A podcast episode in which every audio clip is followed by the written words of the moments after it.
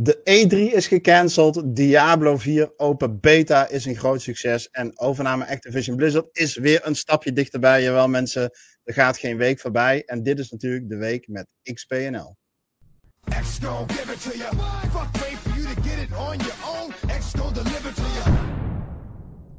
Yes, yes, yes. Mensen, podcast 245 alweer. Uh, op 31 maart, vrijdag 31 maart 2023. Een mooie week, veel nieuws om te bespreken. En dat doe ik samen met Domingo, inmiddels uh, ja, vaste podcastlid. Domingo, fijn dat je erbij bent, man. Dankjewel, man. Ja, jij was, lekker, jij was lekker aan het eten van de week. Ik zag foto's voorbij komen, ik zag biefstukjes, ik zag T-bones. Uh, ik heb genoten. Je hebt genoten. Zijn wat T-bones doorheen gaan, wat ribeyes, een beetje sushi, uh, slagroomsoesjes, ijs, noem maar, op. Het is weer doorgegaan. Oh, heerlijk man, heerlijk. Het mooie daarvan is, je eet dan gewoon letterlijk gelijk ook voor twee dagen. Dus ik had vandaag niet zoveel honger. Ja. Nee, precies. Maar goed, uh, het was een hele beleving. Dat was me wel duidelijk op onze Discord. Over een hele beleving gesproken. Dennis, welkom man bij uh, de ja. eerste podcast van jou, denk ik, dat je erbij bent. Ja, dankjewel voor de uitnodiging. Ja, nee, super tof dat je erbij kan zijn. En nou ja, de XBNL uh, Discord community, die kent jou heel erg goed. Uh, je bent al heel lang lid uh, op onze Discord. Je was ook bij onze barbecue vorig jaar. Komend jaar ben je er ook weer bij. Yes. Uh, maar er is kennelijk, je verwacht het niet, ook nog een wereld buiten onze Discord. En dat zijn de mensen die de podcast luisteren via Spotify en via allerlei andere platformen. Ja, het, sowieso aan hen. Mensen worden gewoon ook lid van onze Discord. Check even xboxnederland.nl voor het linkje. En je kan gewoon gratis lid worden. Het is gewoon een, een chatprogramma. Misschien ken je, misschien weet je helemaal niet wat Discord is bedenk ik me nu. Het is gewoon een chatprogramma zoals je vroeger MSN had. En uh, je dat gebruikte om uh, te hosselen. Is daar tegenwoordig Disco om met je game buddies uh, gewoon lekker te praten over alles wat je bezighoudt. En dat doen wij niet met z'n drieën, maar dat doen we met 550 anderen. Dus het is een gezellige, volle boel. maar goed, de mensen op Discord, Dennis, die kennen jou. Maar voor de podcastluisteraars. Ik vroeg vorige week ook al aan Domingo. Als jij nou ja, een, jezelf zou voorstellen aan de hand van een aantal games die iets over jou als gamer zeggen, op welke games komen we dan uit? Dan gaan we toch wel, uh, waar ik vroeger heel veel aan vast heb gehouden, de FIFA's en de Call of Duty's. Heel standaard. Lange tijd heb ik de Destiny's gespeeld. En eigenlijk sinds een ja, probeer ik mijn horizon uit te breiden. Waarbij ik aan de Lego-spellen ben begonnen. De Fallout-series. En vooral het race-genre, wat me heel erg getrokken heeft. Dan denk je bij aan Forza Horizon en zeker de Need Speed-series. Ja. Hey, en uh, ja, super, echt super toffe, toffe games natuurlijk. En volgens mij stream jij ook regelmatig een aantal keer per week? Ja, klopt. Drie avonden in de week. Maandag, woensdag, donderdag. Nice, nice. En, uh, en volgens mij, eh, wat, wat voor game was je nu deze week aan het streamen? Was het nou Grid? Zei Grid. Dan, de ja. originele uh, Grid. Je bent met een hardcore achievement bezig. Ja, daar heb ik me een klein beetje op gekeken. Dat je dezelfde afstand als de omtrek van de aarde moet draaien. Nou, geloof me, dat is een pain in the ass. Ja, ja, ja. Had, we hadden net al even het rekensommetje gemaakt. Daar word je niet vrolijk van. Daar word ik niet echt vrolijk van, van 40.000 kilometer. je af moet leggen. Nee. Ja, maar goed, eh, ja, tof dat je erbij bent, man, Dennis. En uh, ja, wordt echt zeer gewaardeerd. En gewoon leuk dat, uh, ja, dat mensen ook gewoon wat, uh, wat andere mensen leren kennen binnen onze, ja, gewoon binnen XBNL. En jij bent er al zo lang bij, weet je. Dus we zeiden ook van, ja, wie, wie zouden we nog eens erbij kunnen vragen om ook gewoon lekker met ons mee te praten. En toen kwamen we bij jou uit. Dus ja, tof dat je erbij wil zijn. Je hebt een goede week gekozen, want er valt een hoop te bespreken. een aantal dingen uh, die je vandaag van ons mag verwachten. We gaan het natuurlijk weer over de Activision Blizzard overname hebben. Pardon, niet zo lang als de vorige keren, maar er zijn wel wat nieuwtjes. Uh, we hebben nieuws over de E3. We gaan een deep dive in Diablo 4 maken, want daar valt toch wel het nodige over te zeggen. Daarnaast uh, gaan we het ook wat uitgebreider hebben over Microsoft en Xbox in het bijzonder natuurlijk. Er zijn een aantal nieuwtjes binnen de Xbox-divisie die wel de moeite waard zijn om met jullie te delen. En dan is er eigenlijk nog een hele rits aan uh, ja, 1 à 2 minuten nieuwtjes. Uh, kleine nieuwtjes, maar ja, er zal maar net een nieuwtje tussen zitten waar jij op zat te wachten als luisteraar. En dan pik je dat gewoon even mee in de week met XBNL. Mocht je tijdens het luisteren van deze podcast denken, jongens, het gaat wel snel. Uh, of hoe zat dat ook alweer met deze game? Of wanneer komt Dead Island 2 nou ook alweer uit? Check dan even onze website xboxnederland.nl. Daar, uh, dat is eigenlijk de basis, de onderlegger voor deze podcast en voor deze community. Op uh, xboxnederland.nl is het allemaal ontstaan. En daar kun je veel meer over de achtergrond van al het nieuws vinden dat we ook vandaag in onze podcast uh, zullen bespreken. En om maar direct met een van de headliners dan ook door te pakken vandaag, is ja, de E3 mensen. We hebben het regelmatig gehad afgelopen jaren in de podcast over de E3. De houdbaarheid van de E3 in de COVID-periode. Gaat het nou wel door? Gaat het niet door? Wordt het een hybride evenement? En toen zagen we eigenlijk al de eerste barstjes ontstaan van uitgevers die het allemaal wel best vonden. Die hadden geen zin meer om miljoenen te betalen om op de E3-beursvloer te staan. Microsoft ging naar hun eigen pand. Nintendo deed datzelfde. En zo waren er allerlei andere uitgevers en grote partijen die ja, zich een beetje aan het losmaken van de E3 waren. Er ontstonden de eerste breukjes in een relatie die decennia lang goed gegaan is. Maar die, ja, waar de rek een beetje uit leek te zijn. Zo ook de laatste weken.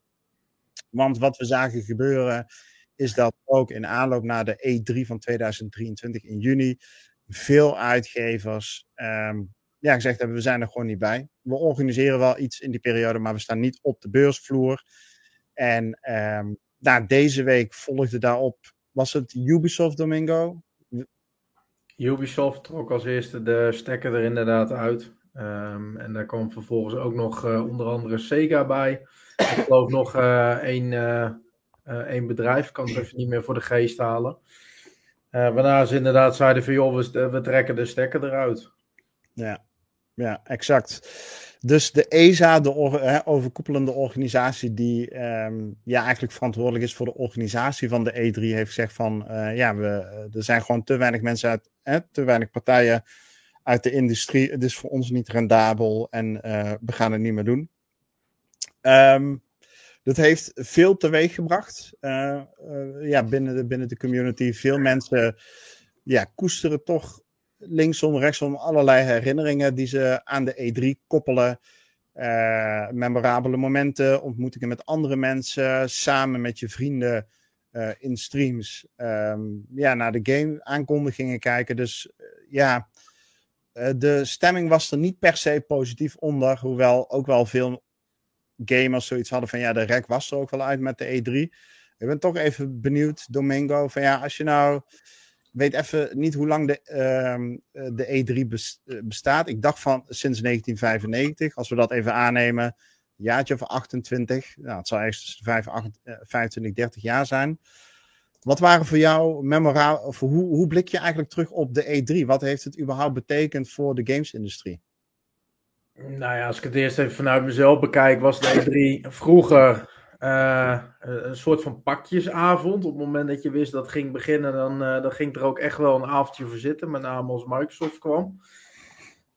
Voor mij wel een aantal legendarische momenten die, de, die erin hebben gezeten. Het stukje Project Scorpio, wat toen de tijd ooit werd aangekondigd door Microsoft. de terugkeer van Assassin's Creed. De eerste announcement van Halo 3. Uh, met een hele vette trailer, waarvan ik nog steeds vind dat dat een van de beste game trailers is die ooit is gemaakt. Uh, en ja, wat denk ik een hele goede uh, klap toen de tijd in het gezicht van Sony was, was dat Microsoft Backwards Compatibility toen aankondigde aan de hand van Phil Spencer, die dat een paar jaar geleden met zijn handen in de zak en, en een hele grote glimlach deed, waarna de, de zaal ontplofte. Ja, ja, als je, als je even in een halve minuut zeg maar die geschiedenis opzond, dan denk ik, jongens, daar gaat echt iets verloren. Dit, dit was natuurlijk een periode in het jaar waar we, hè, je zei het heel treffend, soort van pakjesavond. Ik keek daarnaar uit. De laatste jaren niet meer zo. Uh, maar ik, uh, nou zo tussen 2010, 2017, 18, keek ik uh, uit naar de E3-periode. Ja, ben ik met je eens. Ik, denk alleen wel, uh, en dat is natuurlijk wel een stukje persoonlijk iets. Um, kijk, de, heel veel bedrijven, heel veel developers zijn overgestapt op hun eigen shows. En uh, wat ik een voordeel vind aan wat Microsoft heel goed doet, is dat ze tegenwoordig een, een eigen show opzetten waarbij zij heel veel trailers pushen en heel weinig geklets. En dat is natuurlijk wel waarom het voorheen bij de E3 werd gehouden. Je ziet het hier ook, een, een groot decor. Nou, ik vind het zeker leuk dat Phil Spencer even komt kletsen. Maar als je bijvoorbeeld ook naar Ubisoft kijkt, nou, die bleven maar kletsen. Had je soms misschien een derde van de show met bla bla bla bla bla. En twee derde met hier en daar een trailertje. En ik denk dat die overgang met name Microsoft heel goed uh, in beeld heeft gebracht. En dat dat wel een beetje de toekomst is. Dat wij dat allemaal gewoon in, in losse shows gaan, uh, gaan streamen. Zoals bijvoorbeeld ook een Nintendo dat al jaren doet. Ja. Ja, ik ben het wel met je eens hoor. Dat de laatste paar shows voor mij als gamer waren interessanter in de zin van het tempo lag veel hoger. En je kreeg echt gewoon een een goede indruk van: oké, dit zijn de games uh, die komen gaan. Uh, dit, zo gaat de gameplay zijn. zo ziet de wereld eruit. En dat geklets eromheen vond ik ook minder interessant. Bovendien waren er natuurlijk ook gewoon partijen die dat ook gewoon niet goed konden, weet je wel. Ubisoft noemde je net, ja. Ik vond dat, ja, gewoon dat, dat Engels kon ik me alleen al aan irriteren. Maar um, wat was het nou? Het gemaakte acteerwerk ook. Ja. Hè? Zo van, er werden gewoon mensen ingehuurd die hadden helemaal niks met gaming te maken. Maar die werden ingehuurd omdat ze een goed woordje konden doen. En dat was zo overmatig geacteerd dat het gewoon echt nep was soms. Ja, nee, exact, exact. Nee, dus uh, ja, goed. Um, ja, de, dus er is een alternatief en dat zijn de eigen shows. En nou, volgens mij is wel een beetje het idee dat alles nog wel in diezelfde periode gehouden wordt. Daarover zometeen misschien nog iets meer. Dennis, voordat we met de podcastopname begonnen, uh, kreeg ik de indruk van ja, die E3-periode die is ook veel al langs jou voorbij gegaan. Klopt. Uh, hoe kijk je daar als buitenstaander wat naar? Uh, nou, ik wilde sowieso de interesse gaan wekken. Ik heb het eigenlijk nooit gevolgd, omdat het, zoals ik al zei, ik zei altijd aan de FIFA's of de Call of Duty's. Nou, uh, de FIFA's die kwamen eind oktober, begin november altijd standaard uit. En ja. ik wil, wilde enigszins mijn interesse gaan wekken. En als je dan ziet dat hij nu voor de derde keer in vier jaar gecanceld is, dan is dat ook niet heel erg hoopvol. Nee, nee, exact. Nee, dus je was wel benieuwd van ja, oké, hè, want je hebt een tijd lang, zeg je, toch veel al dezelfde games gespeeld en nu je interesse wat breder is, dan is zo'n evenement als de E3, ja, is bij uitstek iets om bij te zijn. Ja, en dat gaat dan inderdaad drie keer achter elkaar niet door. Um, ik had, we hadden ook, ook gevraagd in uh, Domingo, misschien dat jij in de tussentijd even de chat na kunt gaan. Dan lees ik even wat reacties voor uh, op onze Discord. Want we hadden in onze Discord gevraagd, ja, hoe staan jullie er nou eigenlijk in? Dimas, die geeft aan, persoonlijk lig ik er niet wakker van. Alle grote publishers hebben toch tegenwoordig hun eigen onthullingsstreams. Eigenlijk wat jij ook zegt, Domingo. Digitaal is de toekomst. Um, Leon, die haalt nog een paar herinneringen aan. Uh, eentje daarvan kan ik me inderdaad ook nog herinneren. Pardon, dat was de, eh, de price reveal van de PlayStation 3 in 2006 met een forse prijstarget van, uh, van 600 euro, 600 dollar. Uh, dat viel natuurlijk niet echt in, ja, dat, daar werden mensen niet echt enthousiast van. Uh, in het verlengde daarvan uh, moest hij ook denken aan een uh, presentatie met de Kinect, die kennelijk niet ja. lekker liep. Ik kan me die niet herinneren, maar jij wel, Domingo? nou, volgens mij was het toen de tijd zo dat Kinect verplicht bij de Xbox One aangeschaft moest worden, of bij de 360. Het was een van de twee. Ja, 360. verkocht, geloof ik, maar je moest het erbij hebben in het begin. Ja. Ja, het is, ja, het is echt uh, bizar. Uh, of überhaupt ook, als je het hebt over de Xbox One-periode, hoe dat uh, die, die home cinema-achtige ervaring door je strot geduwd werd. Hoe ze oh. complete mismatch van met die Don Metric ook toen nog. ja, Mark Witten. Ja, het ja. staat me nog steeds bij dat, dat legendarische interview dat Microsoft zei van uh, Xbox One moet verplicht altijd online zijn. Uh, ja. En dat er op een gegeven moment, ik geloof aan Don Metric, de vraag werd gesteld. En wat nou voor mensen die uh, ergens wonen waar niet altijd internet beschikbaar is? En toen zei hij gewoon de legendarische woorden. For those people who have an, an console called the Xbox 360. Oh, echt waar. Ja, ja echt waar. Ja. Nee, um, dat, Ja, Trouwens, even terugkomen op jouw vraag, Rick. Ik zit hier even in de chat te kijken. Ja. Uh, en uh, Picnic zegt onder andere dat hij helemaal niks mist aan de, de E3. Uh, Evil Terror geeft aan dat de E3 hem wel meer hype bracht dan de stijve eigen shows die op dit moment worden gehouden. Uh, Dandruff Wookie geeft aan dat de PlayStation 1 uh, presentatie dat die hem goed is bijgebleven. en ik zie Picnic ook nog zeggen mixer met een heel groot hartje erbij. Ja, ik denk dat we net Mixer beelden zagen. Ik, ik dacht ook precies hetzelfde van, ik mis Mixer. dat vond ik zo'n fijn, fijn platform. Dat voelde veel meer als thuis uh, ten opzichte van Twitch. Yes. Waarin je een beetje in de massa verdwijnt. En nou ja, een, uh, nog niet 0,1% van de streamers uitgelicht wordt. En ja, Mixer was voor mij toch meer gewoon de Xbox thuisbasis. En uh, ondanks dat je daar natuurlijk gewoon veel minder kijkers weliswaar waarschijnlijk had vond ik dat toch gezelliger. Maar goed, uh, ja, dat is niet meer. Die stekker is eruit getrokken en dat gaat ook niet meer goed komen. Um, ja, Martin Spire had ook nog op onze Discord gereageerd op de vraag. Die schrijft: Ik heb aardig wat jaartjes genoten van de E3. Uh, vooral het 360-tijdperk was echt heel tof. En hoewel sommige games de hype niet hebben kunnen waarmaken, was het toch wel leuk om voor het eerst te kijken naar bijvoorbeeld Watch Dogs, uh, The Division, Horizon Zero Dawn en de eerste paar Forza's, Halo uiteraard. Nou, dan noemt hij nog een rijtje games op. Een groot onderdeel van mijn E3-pret lag altijd bij de rapportages van de Power Unlimited. Uh, nu niet meer zo'n geweldig tijdschrift, schrijft hij, maar jaren terug erg tof. Altijd jaloers geweest uh, van die gasten en daardoor uh, baal ik nu ook wel enorm dat het niet doorgaat. De laatste paar jaar ook een paar uh, keer een paar dagen vrijgenomen rond de E3, zodat ik alle presentaties kon volgen. Popcorn erbij, tweakers en Discord op, andere schermen aan en genieten maar. Ja, dat, dat herken ik wel, man. Wat, uh, wat die schrijft. Ik, uh, ja.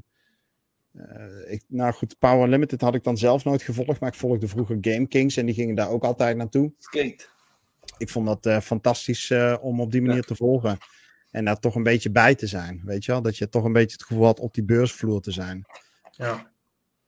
Ja, een uh, einde van het tijdperk. Hebben jullie uh, de tweet van Geoff Keighley gezien in reactie daarop, toevallig? Nee, die heb ik even gemist, denk ik. Oké, okay, nou even mijn vrije interpretatie van die tweet. Pardon. Uh, was dat hij uh, zei van ja, uh, hij zag dit jaren geleden aankomen. De, de ESA ging niet mee met zijn tijd. dus besloot hij vier jaar geleden om een ja, concurrentie te gaan bieden. Dus, en vervolgens ja, dat als um, ja, motivatie om zijn Summer of Game Fest te pluggen van dit jaar. Een beetje een. Ehm, ja, ik snap wel dat hij de, hij heeft natuurlijk gewoon een soort van concurrerend iets opgezet. Eh, maar ik vond niet een hele sympathieke tweet of zo. Ik weet, of, weet uh, niet. Uh, eigenlijk. Ja, weet je, er gaan. Kijk, de, je zit een. Ongetwijfeld zal de ESA flink geprofiteerd hebben afgelopen decennia van hun monopoliepositie. Uh, zullen buitenproportioneel veel gevraagd hebben om op de beursvloer te staan. Uh, maar dat neemt niet weg dat daar ongetwijfeld toch een organisatie achter zit die uh, bevlogen is en die nu ja, dit niet meer kunnen doen, voor wie dit misschien wel hun baan is. Uh, mensen die op de E3 mooie herinneringen hebben opgebouwd, vriendschappen hebben opgebouwd. En ja, ik snap niet waarom je dan iemand in zo'n positie, die zijn strepen toch al verdiend heeft, die hoeft zichzelf niet nog een keer te bewijzen waarom je zo'n zure natrap geeft. Ja, ik weet niet. Ik had uh, dacht van ja, wat, wat schiet je daar nou mee op? Maar goed, ja, jullie hebben de tweet niet gelezen, uh, begreep ik. Uh, maar als je dat zo hoort, wat is je, hoe, hoe staan jullie daar dan in? Domingo? Kijk, ik weet niet wat die man zijn hele geschiedenis is met de E3 natuurlijk. Maar ja, er valt vrij weinig te winnen met, met nog even zo'n trap na afkopen, lijkt mij. En wat je zegt, er zijn mensen die hierdoor misschien een baan verliezen. Maar we ook niet vergeten uh, dat sommige bedrijven nu pas laten weten dat ze niet komen. Uh, evenement zou uh, over twee maanden zou het voor de deur staan. Uh, vind ik ook best laat. Je weet niet of zij wellicht allerlei dingen al hebben geregeld en of ze daar nog voor betaald krijgen of niet. Dus ja, nou, ik, vind, ik vind het een onlogische en niet nodige tweet. Maar goed, dat ben ik. Nou, weet je, laten we het uh, hier ook bij laten. Uh, een, uh, ja, een tijdperk is daarmee, denk ik, de E3 gaat gewoon niet meer terugkomen. En als er een variant op ontstaat, dan zal het een online variant zijn. Maar ik denk eigenlijk, dan hadden ze dat afgelopen drie jaar al opgezet. Dus ik denk dat het voorbij is. En ehm, ja, daarmee gaat, gaat de E3 de geschiedenisboeken in als een van de grootste evenementen wereldwijd op het gebied van gaming voor de E3? Laten we even 10 seconden stilte houden voor de E3, mensen. En uh, dan pakken we de draad zo weer op.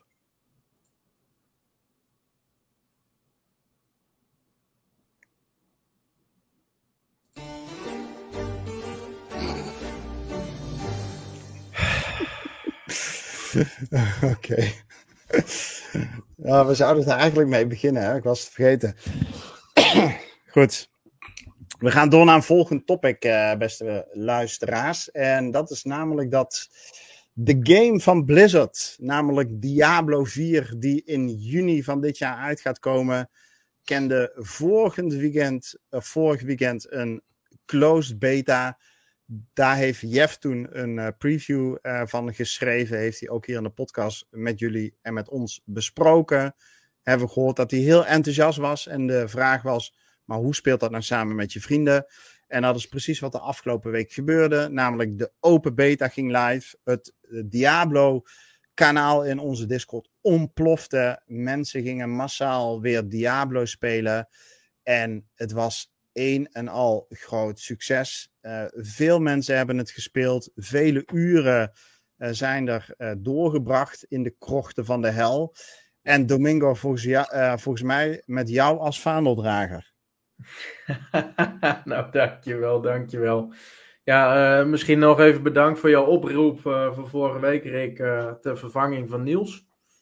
Want ik heb geen enkele dag alleen in de party gezeten, dus nogmaals dank daarvoor. Maar ja, ik ben vorige week aan die open beta begonnen. was mijn eerste Diablo. En ik moet heel eerlijk zeggen, normaal heb ik helemaal niks met dit soort games. Maar ik denk, ik ga hem toch een, een kans geven. Uh, een aantal mensen hier uit de, de community, waaronder Peter, die hebben mij uh, even bij de hand genomen en uh, wat uitleg gegeven. En ik ben wel zo aangenaam verrast dat ik in ieder geval ook gelijk de Diablo Prime Evil Edition heb gekocht afgelopen week. Nice. Nice.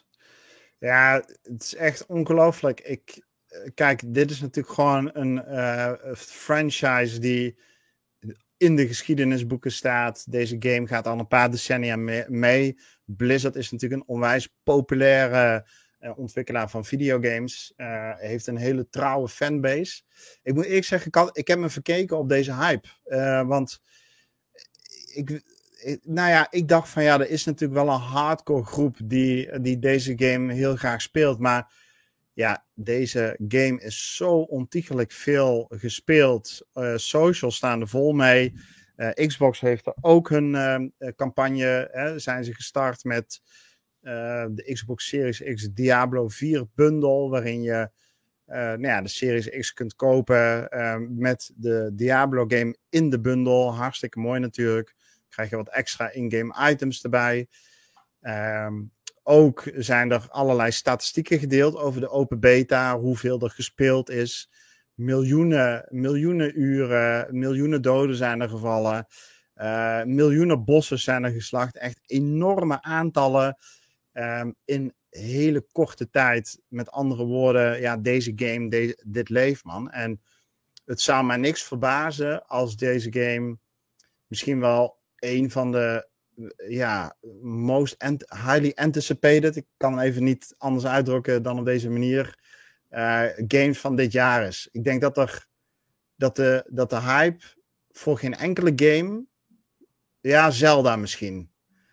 De, de hype voor Zelda zal misschien groter zijn, maar verder, ik denk dat het een en al Diablo is. Ik weet niet hoe ja, en GTA 6, hè? vergeet die niet.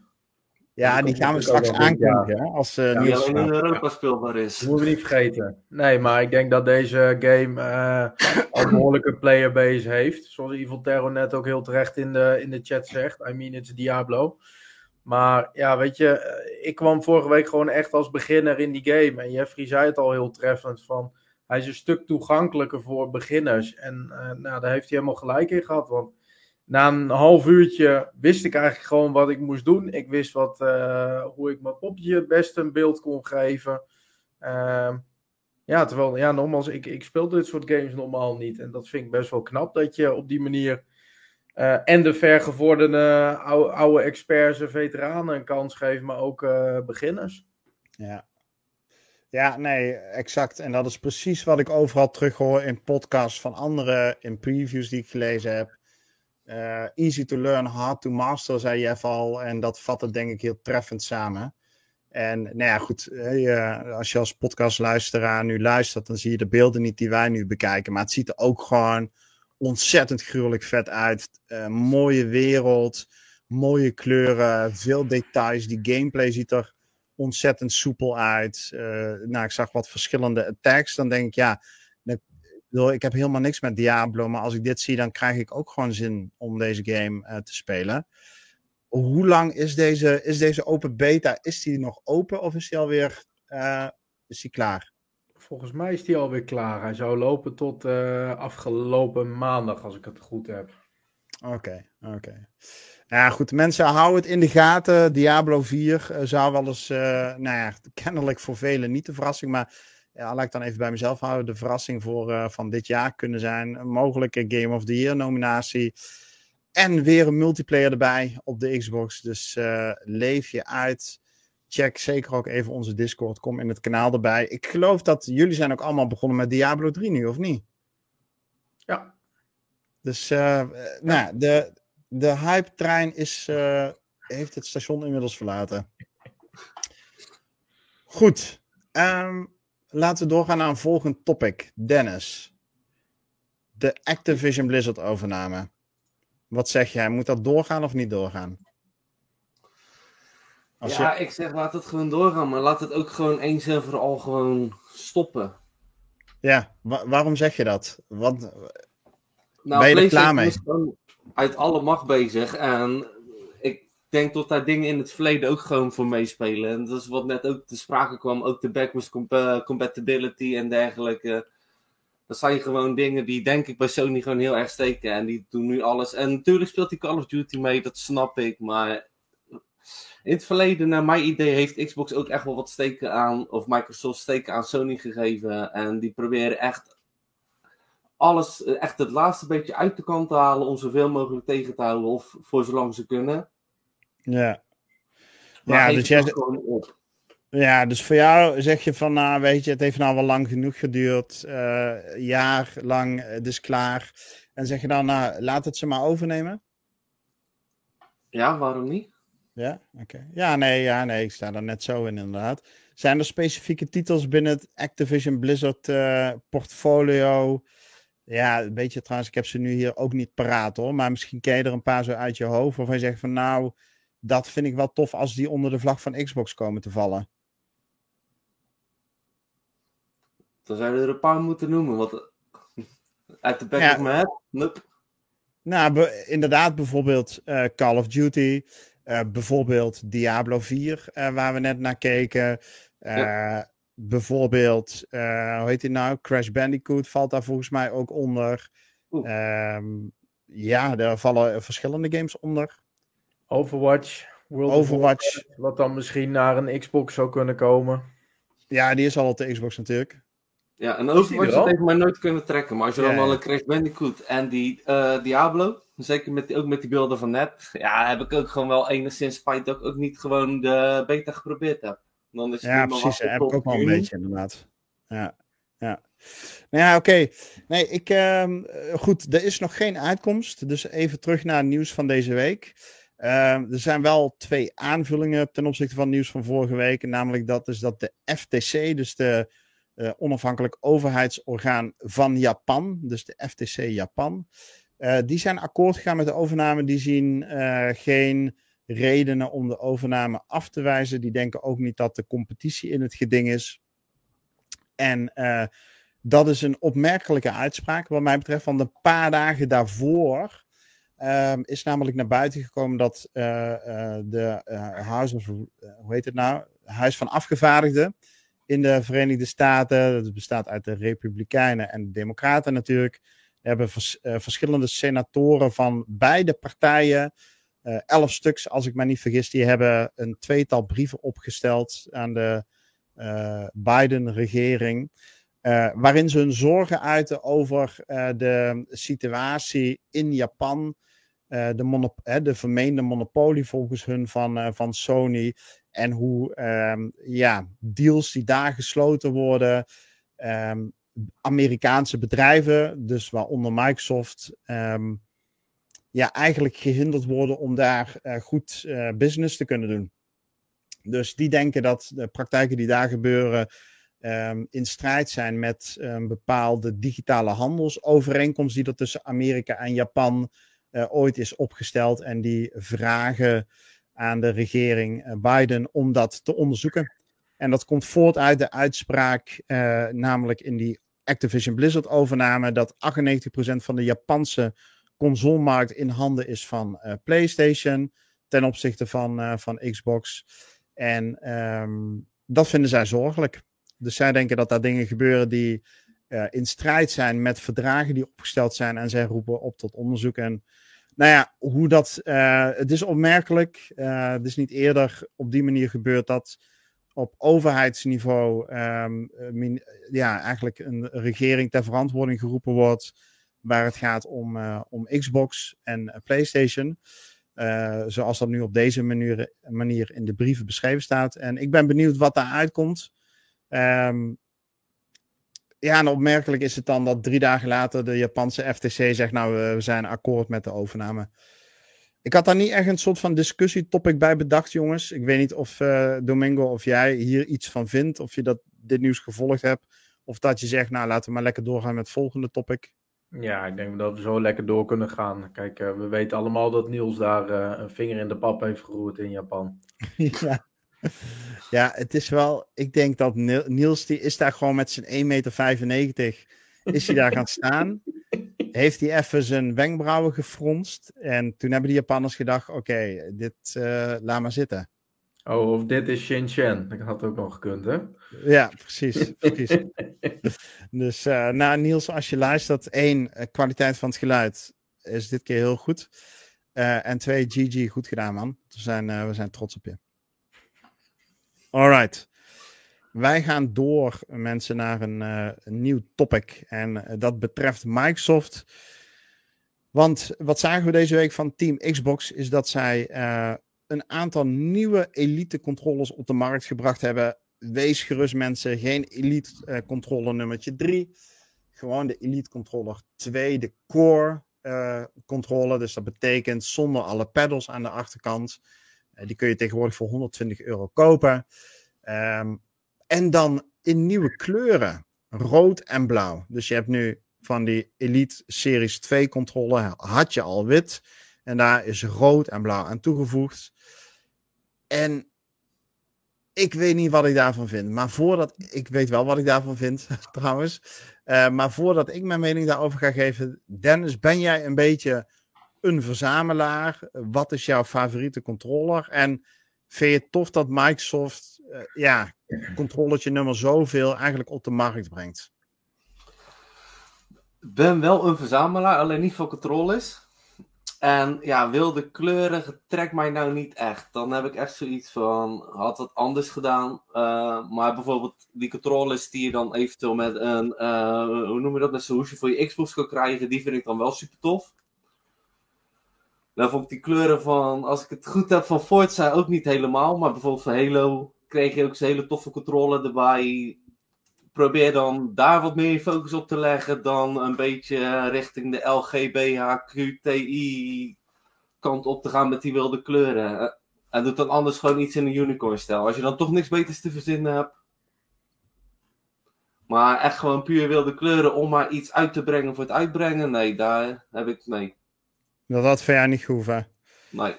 Oké, en uh, Domingo?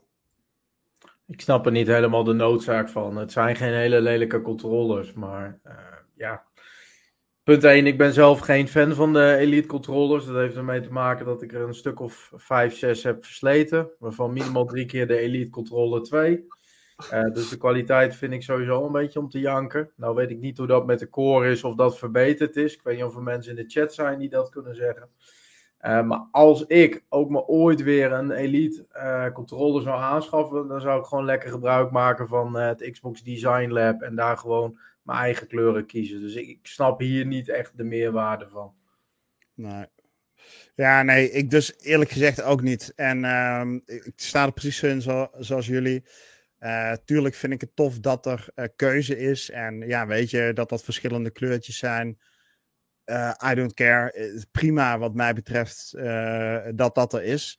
Maar wat ik gewoon mis, zeg maar, eigenlijk deze generatie tot nu toe, is gewoon de, ja, wat meer limited edition-achtige controllers. Limited edition Xboxen. Ook nu weer, weet je wel, Diablo bundle, Xbox Series X, Forza Horizon 5 bundle, Xbox Series X. Ja, het is voor mij niet een reden om dat te, uh, aan te schaffen. Dus je haalt er misschien wel nieuwe mensen mee uh, uh, aan boord. Maar je hebt natuurlijk ook gewoon een groep hardcore Xbox-spelers die, ja, die dingen graag verzamelen. Die best wel ja, waarde hechten aan verschillende edities. En eigenlijk komt die trein niet heel goed op gang, zeg maar, dit, deze hele generatie. Het enige wat we gezien hebben is een Halo editie Xbox Series X. Die was wel tof, vond ik, vind ik. En de Forza Horizon controller. En, ja. en de 10 jaar, de anniversary hebben we ook nog gehad.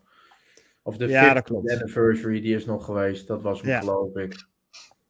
Nou, op 2,5 jaar tijd vind ik dat zelf, had ik daar liever iets meer van gezien.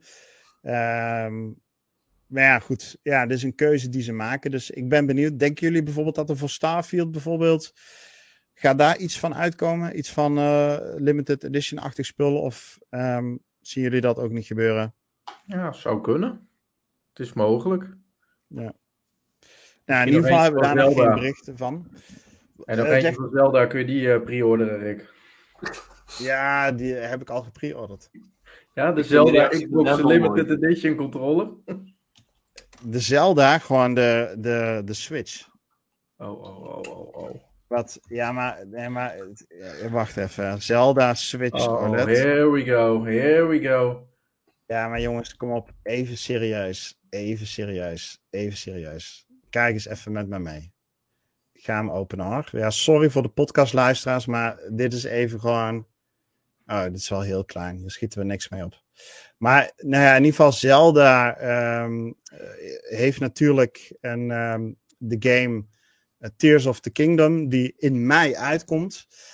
Um, Tears of the Kingdom is de tweede Zelda game deze generatie, als ik mij niet vergis.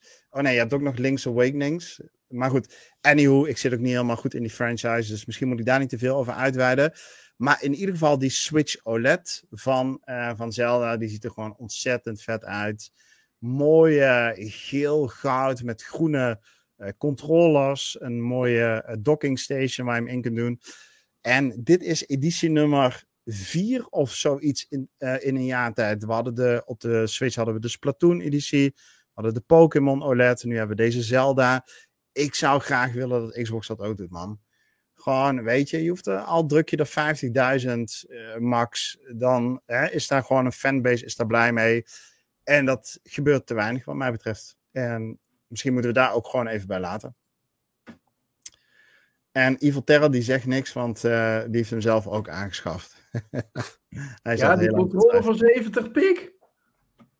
Uh, oh. Ja, moet hij zelf maar even vertellen wat hij heeft aangeschaft. Ah, oh, jongens, echt.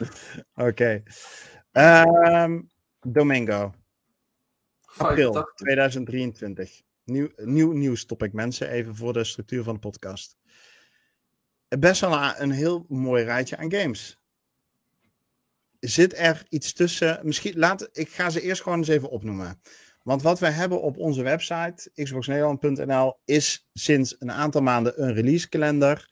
Onze redacteur Evil Terror, a.k.a. Matthew, die beheert die.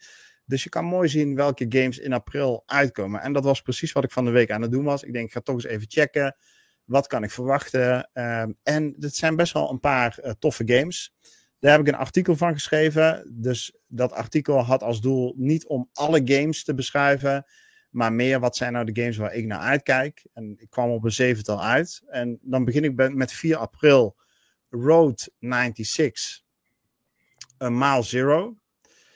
Uh, dat is eigenlijk de sequel van uh, of, Road 96. Um, 69 bedoel ik, pardon.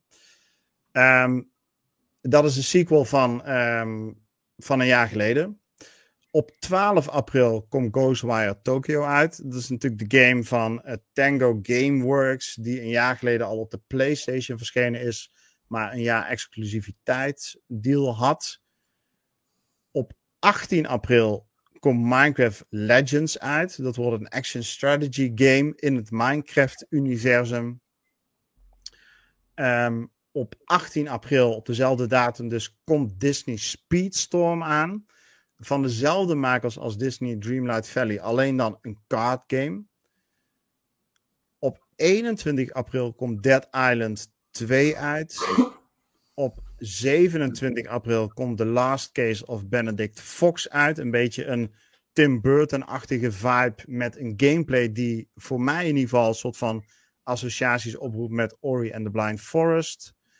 En op 28 april komt Star Wars Jedi Survivor uit. Nou, dit is niet compleet. Nogmaals, dus dit is een selectie van 20 of 30 games die in april uitkomen. Maar ik was heel erg onder de indruk. Dit zijn allemaal games die wil ik spelen. Uh, maar dat gaat mij niet in tijd lukken. Dat weet ik nu al. Dus als ik eentje zou moeten kiezen, dan zou ik waarschijnlijk gaan voor Minecraft Legends en uh, The Last Case of Benedict Fox. Domingo, als jij naar deze lijst kijkt, of eventueel nog de andere titels er ook bij betrekt, uh, word jij hier vrolijk van, de maand april? Ik denk dat we best voor het voorjaar verwend worden met een paar leuke grote titels. En zit er, wat, uh, zit er wat voor je tussen waar je naar uitkijkt? Ja, sowieso Dead Island 2. Ja? Daar kijk ik echt al jaren naar uit. Ik heb Dead Island 1 en die andere Riptide die heb ik denk ik een stuk of zes, zeven keer met, onder andere met Niels uitgespeeld. Dus daar kijk ik wel echt heel, heel erg naar uit. Star Wars Jedi Survivor lijkt mij heel vet. En ja, ik heb van de week een stukje opgeschreven op de website. Ehm, Disney Speedstorm. Ziet er stiekem ook wel heel erg leuk uit. Ja, stof hè? Ja. Ja, ja ik denk als er één, als er één franchise is, zeg maar, die ja, die. Kijk, op Twitter schreef ik: wordt dit de Super of de Mario Kart killer? Nou, ik denk dat dat een beetje overdreven is. Ik bedoel, dat is ook helemaal niet nodig. Maar ik denk als er één franchise is die in ieder geval kan concurreren met Mario, waar het gaat om card games, dan is het de Disney franchise. Want kijk, zo'n card game draait natuurlijk enerzijds om het racen, maar anderzijds ook om de characters en de werelden en wat de werelden en de characters toelaten, wat je aan special effects met het racen kunt doen. En ik, ik denk dat er geen partij groter is dan Disney. En geen, daarmee dus ook geen partij geschikter is. is. Sta je daar ook zo in? Of? Ja, eens. Ik denk dat een uh, groot verschil ook met uh, Disney Speedstorm is dat het wel een soort live service game wordt. Dus dat wil zeggen, er komt om de zes tot acht weken komt er ook een uh, nieuw seizoen aan. Waarin je weer nieuwe characters straks kan vrijspelen. Die hebben allemaal hun eigen skills. Dus de een heeft bijvoorbeeld een auto die beter is in handling. De andere die kan weer een hogere topspeed halen. Dus dat, dat houdt het ook wel interessant. Uh, en daarnaast, ja, weet je, Disney heeft gewoon een heel groot portfolio. Dat hebben we al gezien in Disney Dreamlight Valley. Eh, waarin constant nieuwe content eigenlijk wordt gepusht. En ja, dat zijn ze eigenlijk ook van plan met Disney Speedstorm. En ik denk dat die game zich daarbij dan echt wel afstand neemt van Mario Kart.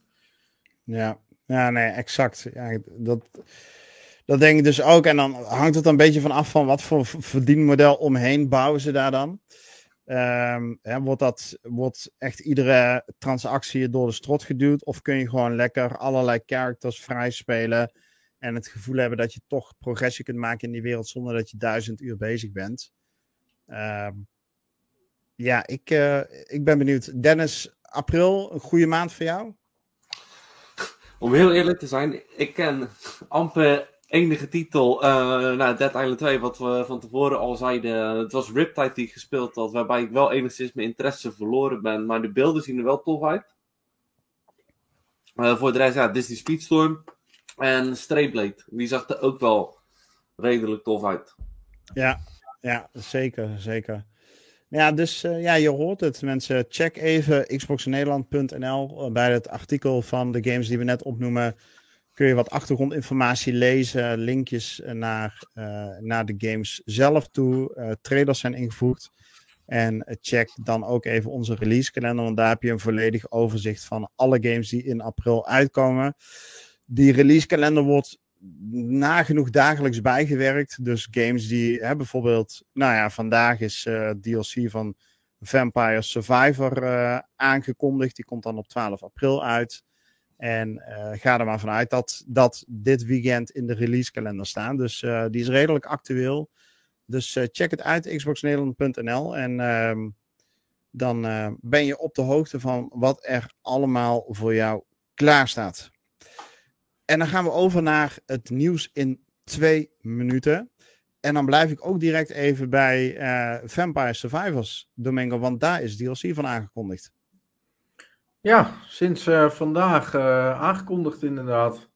Nieuwe DLC onderweg. Het wordt het tweede pakketje geloof ik. En wat ik even vluchtig heb meegekregen is dat er uh, in ieder geval weer een nieuwe map en, en nieuwe characters in komen te zitten.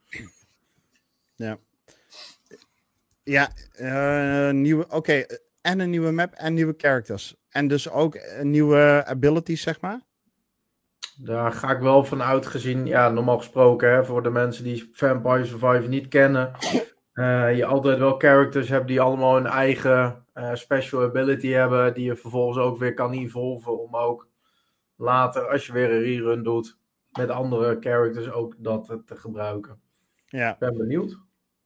Ja, mocht je uh, de titel misschien wel eens gehoord hebben, maar niet weten wat voor type game het is. Het is echt een fantastische game hij heeft vandaag ook, uh, of gisteren, de BAFTA Award gewonnen voor het beste game van 2022. Daarmee dus uh, gewonnen, de voorkeur gekregen boven Elden Ring en God of War. Zo ontzettend goed is deze game. Heel veel nominaties, maar heel veel bij heel veel verschillende awards.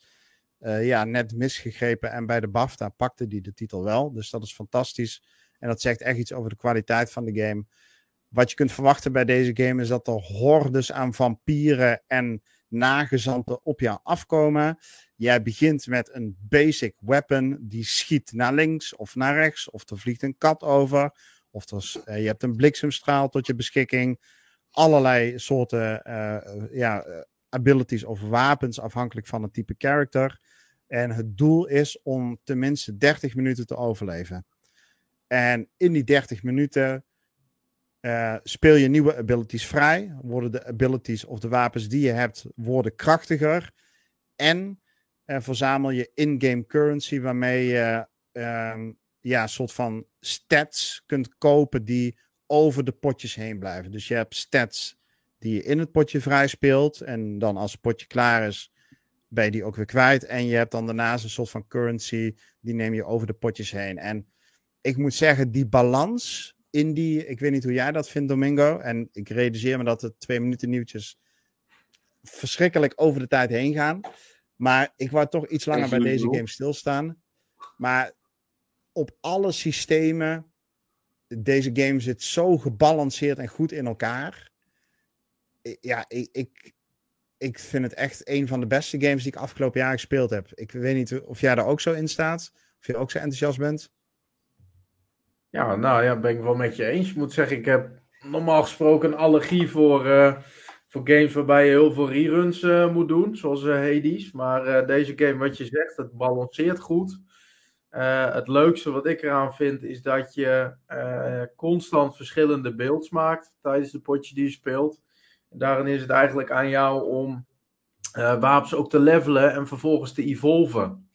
En uh, ja, elke evolvement is weer anders, heeft weer andere voor- en nadelen. En uh, ja, hoe ze dat gewoon hebben gemaakt is ja, geniaal. Ja, ja absoluut.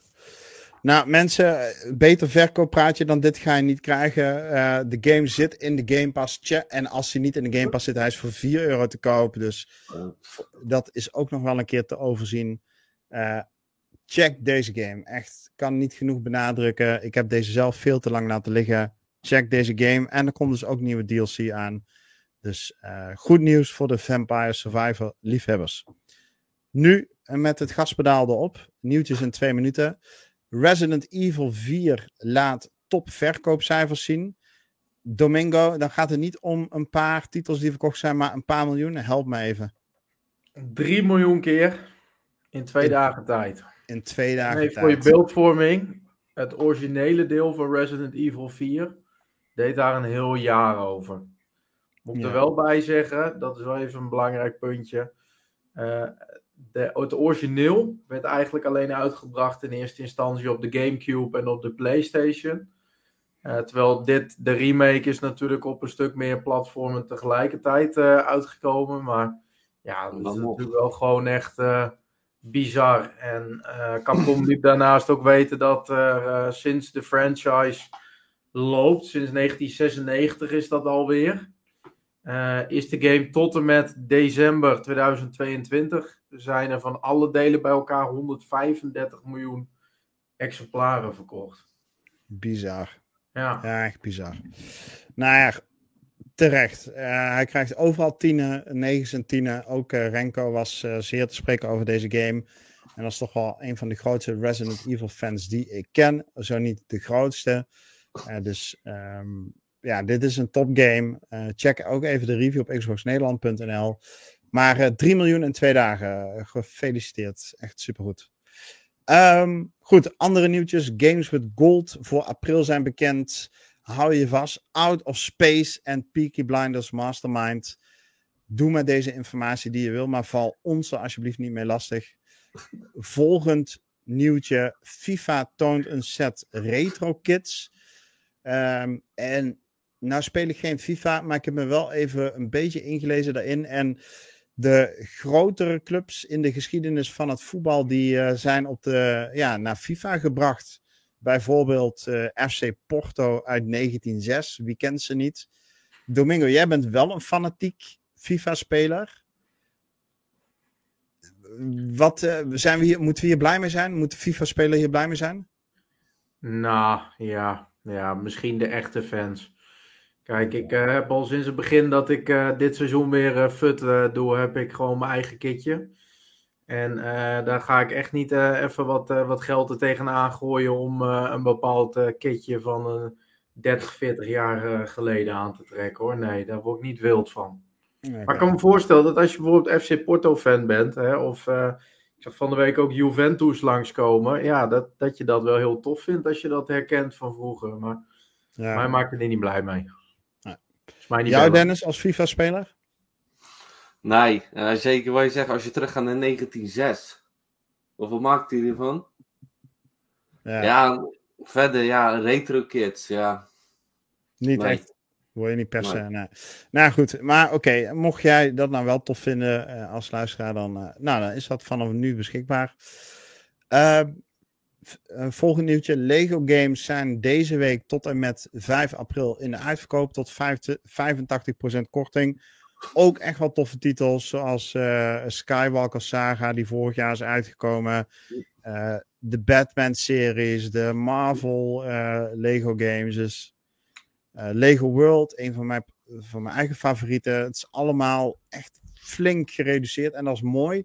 Want die Lego games die blijven toch ook best nog wel prijzig. Soms je daar zo nog 40 tot 60 euro voor kwijt. En nu kun je ze bijna allemaal voor onder een tientje aanschaffen. Met uitzondering van natuurlijk de Skywalker Saga. Uh, die kost nog wel van ja, iets van rond de 25 euro. Maar goed, alsnog een stuk goedkoper. Dus uh, check het even op Xbox Nederland. Daar is een linkje naar alle games. Eh, die in die aanbieding zitten en kun je gewoon in de Microsoft Store ze kopen. Um, verder hebben we een artikel geschreven op de website over Redfall. Die komt op 2 mei uit. Natuurlijk de game van Arcane. Bethesda en Xbox Game Studios. De vampire shooter van, deze, van deze lente. En ehm, we hebben een artikel geschreven met alles wat je over de game wil weten. Dus alle trailers staan erin. Waar gaat het verhaal over? Hoe zit het precies met de multiplayer? Hoe zien de werelden eruit? Uh, wat weten we over de characters? Alles staat in dat artikel. Heeft best wel tijd ingezeten. Uh, mocht je erg uitkijken naar deze game en wat meer achtergrond zoeken, dan is dit uh, het artikel om naar toe te gaan. Um, ja, laatste paar nieuwtjes. Forza Horizon 5, de Rally Adventure DLC is gelanceerd. Saint Row krijgt een nieuwe DLC. Heb ik alleen even niet scherp wanneer die nou beschikbaar komt. Volgens mij over een week. Namelijk, uh, die heeft als thema Dead Island 2. Dus ze zijn in de sfeer van Dead Island 2. Kun je in Saint Row nu wapens en items uh, vinden. En dat heeft er natuurlijk alles mee te maken dat uh, dat onder dezelfde paraplu uitgegeven wordt. Dus die twee games die, die steunen elkaar op deze manier. Um, tot slot twee nieuwtjes. Ubisoft Plus weten we van dat hij naar de Xbox gaat komen, uh, naar de Game Pass. Dat is vorig jaar in januari aangekondigd, maar sindsdien is het stil. En het lijkt erop dat dat volgende maand gaat gebeuren. Maar dat is nog een gerucht. Domingo, hoe zit dat precies met dat gerucht? Ja, is nog even afwachten of dat uh, daadwerkelijk het geval is. Wat je zegt, het werd vorig jaar januari aangekondigd. Zelfs daar wisten ze bij uh, er een zooitje van te maken. Want was uh, notabene Ubisoft Nederland, die een aantal maanden later op Instagram liet weten dat Ubisoft Plus naar de Game Pass zou komen. Nou, diezelfde dag uh, wist Ubisoft uh, World, die wist weer bekend te maken dat dat toch echt een foutje was en dat dat uh, allemaal nog niet bekend was. En daarna ja, was het eigenlijk weer stil, tot aan vorig jaar oktober geloof ik. Ja. waren er weer wat geruchten dat het in, in november zou komen en nu is het gerucht opgekomen dat dat mid-april zou worden. Ik zou dat wel een vreemde timing vinden, moet ik zeggen. Zeker gezien de rechtszaak die Microsoft nog heeft, lopen. Uh, en het feit dat ik de kans dat als Ubisoft Plus uitkomt naar de Xbox, uh, dat het gecombineerd wordt met Game Pass, dat ik die kans 50-50 acht. Ja. Zou dat natuurlijk weer niet in het voordeel van Microsoft werken, want dan krijg je natuurlijk weer Sony, die gaat zeggen van ja, maar zie je nou wel hoe, hoe machtig Microsoft met Game Pass begint te worden. Dus ja. Uh, we ja, moeten ik... nog met de kooltjes nemen. Ja. Nee, exact. Ja, en het duurt allemaal wel langer. Uh, voor mijn gevoel. En ik denk inderdaad dat dat met die, uh, met die overname te maken heeft. Maar we'll see. Uh, tot slot, Xbox Game Pass gaat op de schop. De 1 euro aanbieding die er altijd was voor nieuwkomers, die gaat eruit. En ja, weet je, zo gek is dat ook niet. De su subscriptie bestaat nu sinds 2018, als ik het goed heb. Inmiddels al echt wel gevestigd is. Meer dan vijf jaar dus bestaat. Dus de nieuwigheid is er ook wel van af. Dus wil je Game Pass en ben je nieuw, dan moet je eigenlijk gewoon net als iedereen eh, die 12 of 13 euro gaan lappen. Ook als je nog niet eerder lid bent geweest van, uh, van deze subscriptie. Natuurlijk kun je wel nog de Xbox Live Gold truc gebruiken. Hoe werkt dat in twee zinnen? Je uh, zorgt dat je geen subscriptie hebt lopen van uh, Game Pass. Je doet drie jaar of minder, net wat je wil missen, aan Xbox Live Gold op jouw account zetten. Vervolgens, en die stap is belangrijk, pas daarna doe je één maand Xbox Game Pass activeren. En dan zet je Xbox Live Gold, wat je nou, voor drie jaar vaak wel voor rond de 130 euro kunt krijgen. Doet hij de Xbox Live Gold omzetten in drie jaar Xbox Game Pass. Wat jou anders ongeveer 400 euro zou kosten. Dus al met al uh, kun je nog steeds goedkoop Xbox Game Pass uh, krijgen. Uh, mocht je daar geen haast mee hebben, dan zouden we zeggen: wacht even. Want er wordt ook gewerkt aan Xbox Game Pass Friends and Family Plan. dat is in een aantal landen uitgerold. En Nederland zal ook ergens komende maanden aan de beurt zijn. En dan kun je met vijf vrienden op één Game Pass subscriptie, die waarschijnlijk rond de 25 euro zal kosten. dus uh, mocht je de, daarop kunnen wachten, dan zouden we je dat adviseren. Um, dat waren de nieuwtjes voor wat betreft van afgelopen week. we hebben geen reviews online staan. Ehm, ik heb nu even niet de tunes bij de hand trouwens, dus anders zal ik die even voor je inladen. Ehm, maar we hebben geen reviews online zijn. We werken aan drie reviews op dit moment die je komende week mag verwachten. Eén daarvan is Sifu. Uh, daar werkt Renko aan. En de andere twee eh, games die zijn onder embargo. Dus daar kunnen we nog even niets over zeggen. Uh, maar die zullen in de loop van volgende week online staan. Dus hou onze website in de gaten. Um, ja, dan zijn we aangekomen bij de vragen uit de community. En dan zit ik even doorheen te scrollen. Maar het gros van de vragen, onder andere die van Dimas en die van Leon. Ehm, eentje van Martin Speyer, die gaan over de E3 en het annuleren. Nou, ik denk dat we dat wel voldoende besproken hebben. Um, maar ik zit ook even te kijken.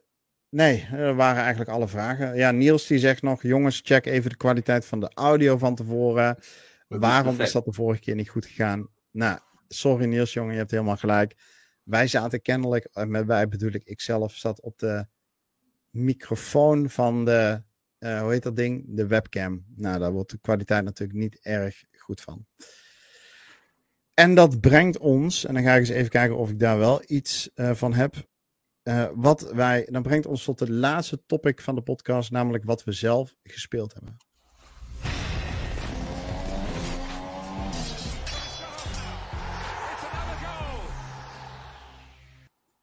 Nou, kijk, daar zat de FIFA Retro Kit in hoor.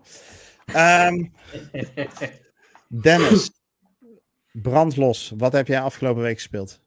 Ja, dat wordt kortemondig. Dat is uh, eigenlijk zo goed als alleen maar grid geweest op één avondje na, waar ik Valheim heb gespeeld. Oké, en maar wat, wat doe je in Grid? Want ik heb Grid Legends vorig jaar nog gespeeld. En uh, dat, was, uh, dat waren gewoon uh, losse races. Um, is Grid daarin vergelijkbaar? hoe, hoe zit dat precies? Ja, het is vergelijkbaar. het zijn gewoon losse races, verschillende klasses, de GT, Formule 1, noem maar op. En je moet alles gewoon eerste plek eindigen. En dan heb je de basis en dan heb je ook nog drie seizoenen DLC. Eigenlijk. Oké. En hoe ver ben je? Want volgens mij probeer je zoveel mogelijk achievements te pakken. Ja, ik zit nu momenteel uh, seizoen 2 al. Uh, er staan nog wel een paar achievements pending, maar degene, ja, daar ben ik eigenlijk even met drugs mee bezig, is die 40.000 kilometer.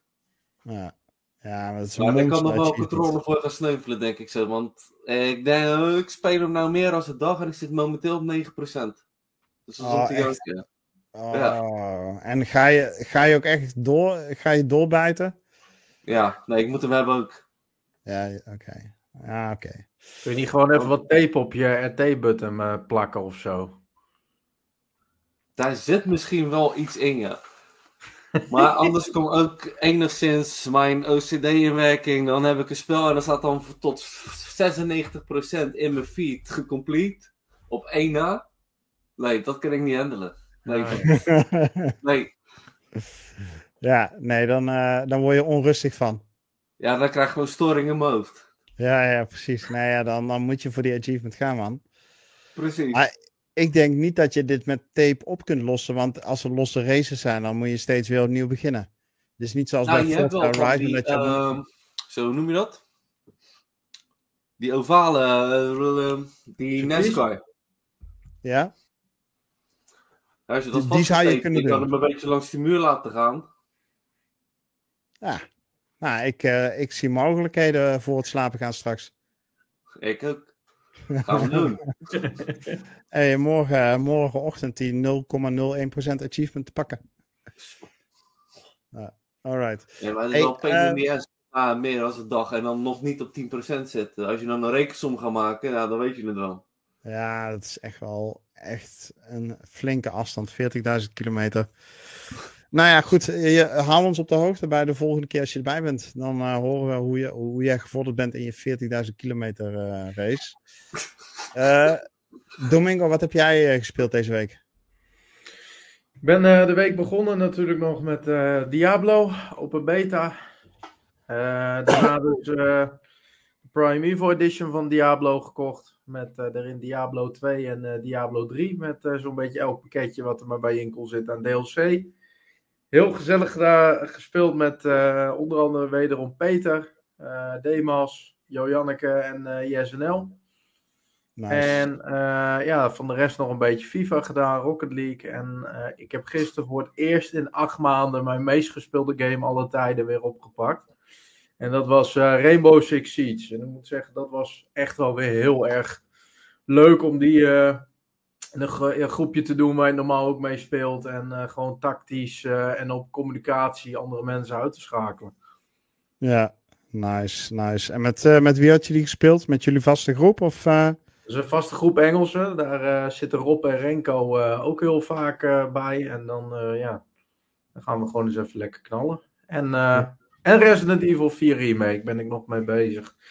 Alleen ik merk dat ik die uh, echt even moet spelen als ik uh, mijn focus erbij heb. Dat is niet ja. echt iets wat je casual wegspeelt. Ja, ja. Oké, okay, en ben je ook zo laaiend als Rem Renko? Ja, het is... Uh, ik zei het van de week natuurlijk nog, toen je me vroeg wat mijn favoriete games waren. Hij staat echt in mijn top 10. Ik heb die game als, nou wat was ik, ik was 13, 14. Ik heb hem echt helemaal kapot gespeeld. Ja, ja dus dat is ook weer een beetje een trip down memory lane. ja, absoluut. Ja, nice. Ja, mooi man. Ja, dat doen ze toch wel goed hoor. Weet je wel, ze behouden ook gewoon de geschiedenis op die manier van de game, uh, houden ze ook levend. En, uh, en tegelijkertijd uh, introduceren ze het aan een nieuw publiek. Hè, diegenen die ja. dat 10, 15, 20 jaar geleden niet bij waren. Dus. En het is dus ook wachten op de remake van Mijnenvegen. Ja, een remake van Mijnenveger, ja. Nou, als ja, hij dezelfde treatment krijgt zoals uh, Capcom dat met uh, Resident Evil doet, dan uh, heb je niks te klagen, want dat zijn geen luie remakes. Al niet voor Speed Underground 2. Oh, Die zou je wel als remake willen zien? Zo, Zo daar zou ik echt lijnd enthousiast over worden. Ja. Wie is EA altijd de publisher geweest van ja. Need for Speed? Oké, okay. nou, yes. dan, Goed, als ze er geld in zien, dan, uh, dan zie ik mogelijkheden. ja. Alright. Um, ja, wat heb ik zelf gespeeld? Uh, Vampire Survivors. Uh, maar dat heb ik al uitvoerig besproken. Ik heb uh, Sea of Thieves weer een aantal avonden gespeeld met Esme en nou, in de Discord Jan en Hans. Hun namen in Discord Hertog en Genox. Um, ja, en dat was gewoon ouderwets gezellig. Lekker op een uh, Galleon. Flame heeft ook nog een avond meegedaan. En uh, was, uh, was goed, man. leuk avontuur. Wat boten gezonken. wat Athena voyages gedaan. We hebben Community Weekend meegepakt. Dus flink lopen cashen. Dus, dus dat was ouderwets weer gezellig. Ik had een tijdje niet gespeeld. En tot slot ben ik begonnen met Nino Kuni 2. Ik weet niet of jullie die franchise ooit gespeeld hebben. Maar uh, die is natuurlijk vorige week in de Game Pass verschenen. En uh, ja, daar heb ik nu een paar uur in gespeeld. En uh, dat bevalt me uitstekend. Le lekkere game. Dus, uh... hey, maar zag ik jou van de week ook niet even een avondje Hogwarts Legacy doen? Ja, klopt inderdaad. Ja, ik ben door ja, die eerste twee uur, die intro is dat dan, hè? Dat je uh, dat je op uh, Hogwarts aangekomen bent en dat je dan uh, vervolgens in die slaapzalen of in die ge gemeenschappelijke ruimtes jouw studiegenoten gaat bevragen. Dus dat is echt in het begin van de game. Oh, ja. En ik was heel erg onder de indruk van hoe het eruit ziet en de characters en de dialogen en de hele sfeer van de game. Maar ik merkte ook bij mezelf, ja, ik moet hier echt de tijd voor hebben. En ik weet gewoon, ik heb, ik heb nu de tijd er niet voor, omdat er in april allerlei andere games ook uitkomen die ik ook graag wil spelen. Um, plus ik zit met Vampire Survivors, die op de een of andere manier dan toch net even iets meer trekt, omdat je dat voor mijn gevoel wel makkelijker tussendoor kan doen. Um, dus ik ga hem zeker verder spelen. Liever zo snel mogelijk, maar de komende weken niet. Dus, Bij welke uh, afdeling zit je? Sorry? Welke afdeling zit je? Uh, Huffle, Hufflepuff. Of hoe heet het? Ah. Ja. Ja, Hufflepuff. Hufflepuff. Ja. Dus, uh, en mijn vriendin in uh, Ravenclaw. Dus die uh, game niet zo heel veel. Maar uh, dit, uh, we hebben net al die uh, Harry Potter films gekeken. Dus nou, dan, dan gaan we, gingen ze dat ook eens even die eerste twee uur bekijken. En zij kwam in die, die groep uit. Leuk man. Ja, ja het is echt indrukwekkend, jongen, hoe het eruit ziet. Echt. En met name ook omdat gewoon die hele studio is helemaal niet zo bekend. En hebben helemaal niet zulke grote games. Maar ja, dit is gewoon echt een, uh, echt een meesterwerk. Zou me niks verbazen als deze uh, Game of the Year wordt. Uh, maar ja, goed, aan de andere kant, concurrentie is moordend dit jaar met Zelda en Starfield en Diablo. Ja. Maar in ieder ander jaar zou dit een uh, GOTY zijn. Ah, dan nog denk ik dat hij wel kans gaat maken. Absoluut. Ja. De. Harry Potter community, die is zo ontzettend groot. Kijk voor de ja. geheimuis op Pottermore. Dat is gewoon een complete website ingericht voor de Harry Potter fans. Nou, daar zitten gewoon miljoenen fans op. Ja, precies.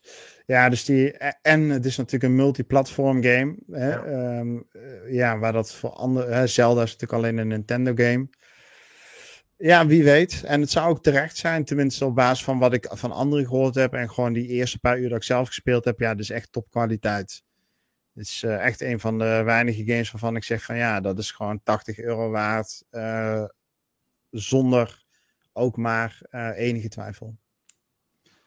True. Goed. Um, mensen, ik heb niet de afsluitende tune, dus sorry, dit keer geen achievement. Extra zuur. Ik snap het, want jullie hebben een uur met ons volgehouden. Maar desalniettemin hopen we dat je van, van ons genoten hebt in deze podcast, aflevering 245 van 31 maart 2023. We hebben hoop besproken. Wil je daarover napraten of iets over nalezen? Check xboxnederland.nl of kom de gezelligste community uh, joinen op onze Discord. Voor nu sluiten we de week af. Wensen we jullie een hele fijne gameweek en zien we jullie graag volgende week weer. Dennis, tof dat je erbij was. Ja. En kom je nog Wat een keer? Ga, hm? De volgende keer ben je er weer bij, als, we, als je tijd hebt. Als ik uitgenodigd word, ben ik er zeker weten bij. Oké, okay, top man. Nou, uh, Domingo, ja, jij moet gewoon komen. Dat, uh, dat lijkt me duidelijk. En uh, voor nu mensen, fijne week. Chat jullie ook een fijne week. En tot de volgende keer. Fijn weekend, mensen. Hoi hoi.